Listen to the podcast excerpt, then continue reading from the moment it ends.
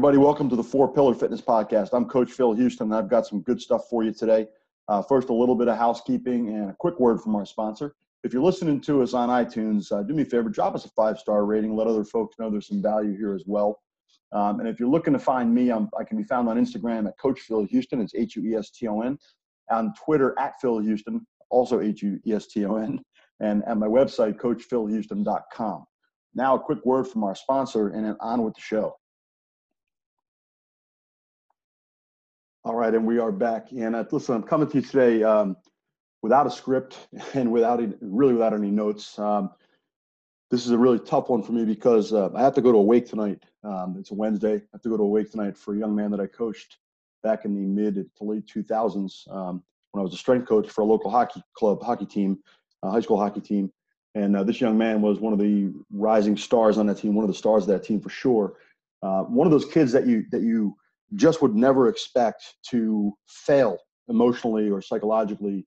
Um, but but I have to go to his wake tonight because he just passed away of a heroin overdose um, just about a week ago, and uh, really shocking to me to hear this, to hear about it from another one of the kids that I coached in that time frame, um, who had also had some issues with drugs of his own, uh, which I found out just at the same time. So needless to say, when I reached out to them, and, and, and the first thought I had was, you know, how did I fail? What did I miss? Um, how did I not see this possibility? Um, but life pushes kids and pushes people in different directions. Okay, and um, this young man uh, essentially took his own life. He allowed heroin to to to get into him and and become his addiction. Right, and heroin is a horrifying drug. Um, it, it's it's so addictive, as we know. But our kids have access to it almost 24/7 all the time now.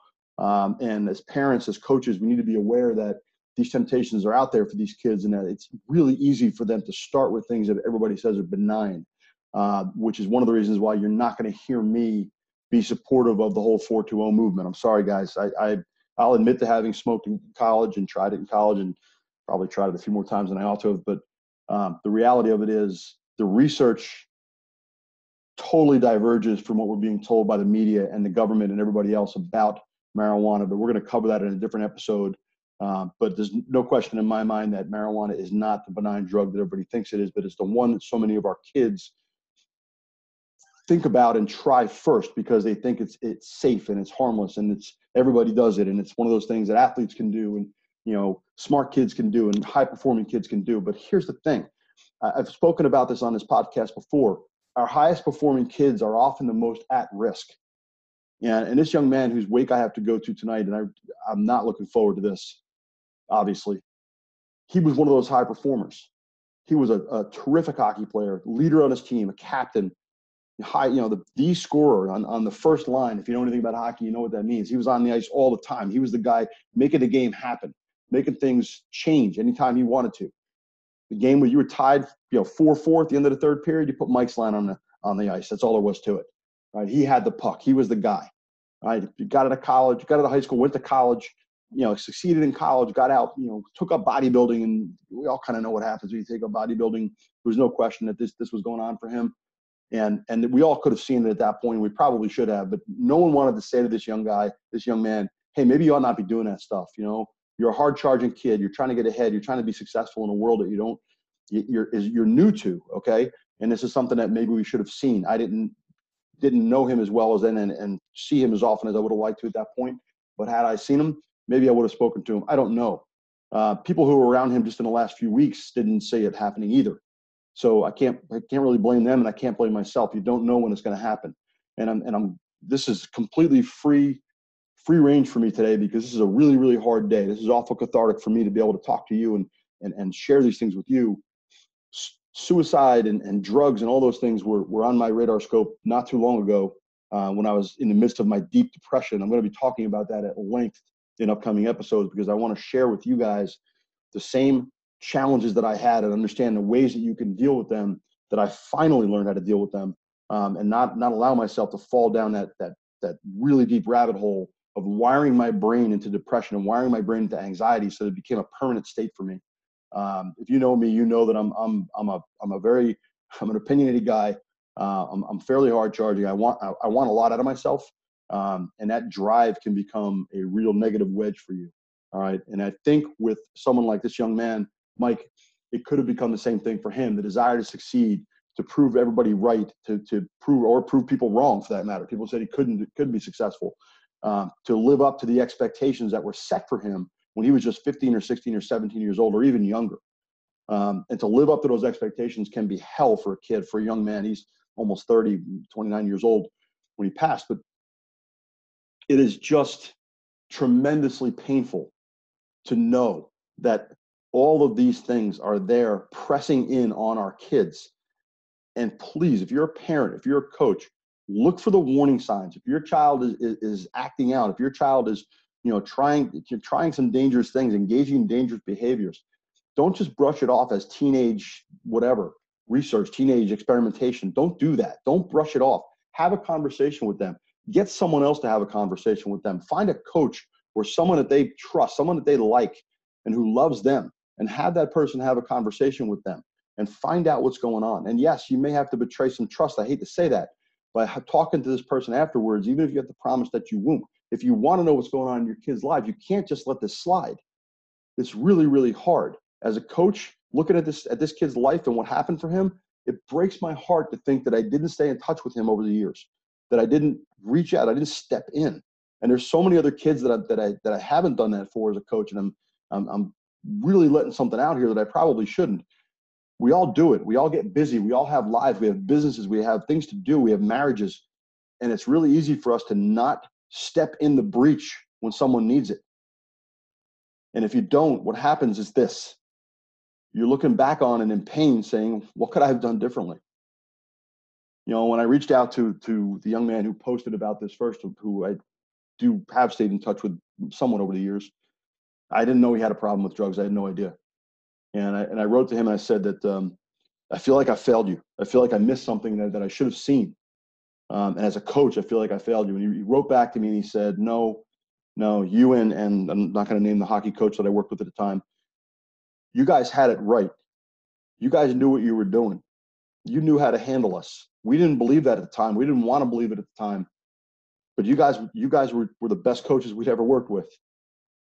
And that made it even harder because when you have someone who thinks back on, on their time with you, that fondly and that that positively, and you know that they've struggled and you haven't been there to help them, it's really really hard to hear those words. As much as I, I appreciate it and I love them for it, it, it, it's hard to hear those words.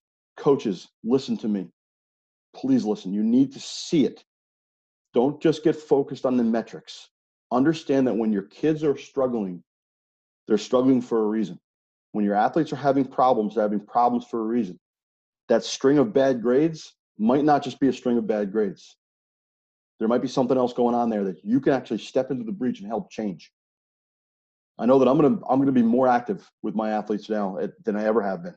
Uh, I'm gonna be reaching out to some athletes I've fallen out of touch with because I need to. Uh, it's something that not only for me but for them. Someone else in their corner, someone else in their circle, someone else in their network, even if it if it never matters to them and it never changes anything for them, because they don't they don't need it to, right? Even if they continue to do well, I'm still going to step in and I'm still going to be that person who's willing to be in the breach with them because I have to. Don't just be their X's and O's coach. Don't be afraid to dig in with them. And I know a lot for a lot of you listening to me right now, you already are that coach. And I know that because I know you and I know who you are and I know how you are. So that's just keep that up. Don't stop doing that. But don't be afraid to step in and say something that you that might just piss off one of your athletes because you know what? You might be saying exactly what they need to hear, and that's the reason they're getting pissed off. As for my own journey, listen, there was a time when I thought about this stuff. I thought about, I, hate to admit it, I thought about it in my life. I thought about it clearly. Um, and I thought about it, unfortunately for me, I thought about it more in an academic perspective than an emotional one. But I was going through a very, very difficult time, very, very deep depression that I'm, I'm happy to say is not anywhere near as bad as it, as it ever was. But I know that I still suffer from depression. I know it. It's still in my life and I still have to manage that. Okay. Depression, anxiety, stress, all these things can lead you to make decisions that are horrible. Forget suicide for a minute. Let's not even go that far. You can make decisions that are going to alter your life forever you can decide to take to start taking drugs you can decide to become you know you can wind up being an alcoholic and i say decide very loosely i know no one i don't think anybody ever decides to destroy their life on purpose i think they make decisions a string of decisions that lead to bigger decisions that become a problem for them. Take advantage of your situation. Be present with your situation. And the same thing for your athletes and your kids. Be present to their situation. Be aware. Don't just make assumptions based on their, their actions and their activities. Don't make assumptions that they don't care, that they're, they're given up, or that they've decided to do something negative and they're going to be this person that does it. Don't assume that. Give them the benefit of the doubt, but don't be afraid to step in the breach for them. And I know this has been this is this is a difficult episode for me because I'm, I'm like I said I'm speaking from my heart, and and I'm in a lot of pain over this because this kid was a fantastic athlete, and I believe that I could have done more to help help him steer his life, but I also don't know if that was if that would have been the difference maker for him, or if it would have just driven him away and he could have wound up in the same boat. I'd like to think that he wouldn't have, uh, but even the people close to him didn't see it coming, and and I and I feel for them. I grieve for them as well. Um, so I'm going to go tonight, and I'm going to pay my respects to him, to Mike, and uh, wherever he is. I hope that I hope that he's at peace, and and I hope that everybody listening got something out of this episode.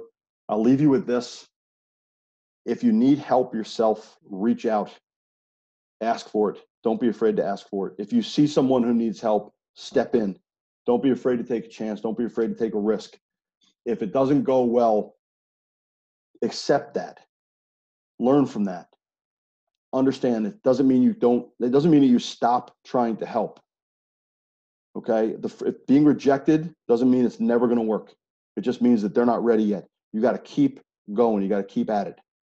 Please, for the sake of our kids, the sake of our athletes, the sake of, sake of all of our children, all of our, our friends, everyone we know, please step in and keep stepping in. Please step in that breach. Please make mistakes. Please help them out. Do everything you can to change their trajectory. Or you you too might wind up going to a wake that you'd rather not be going to.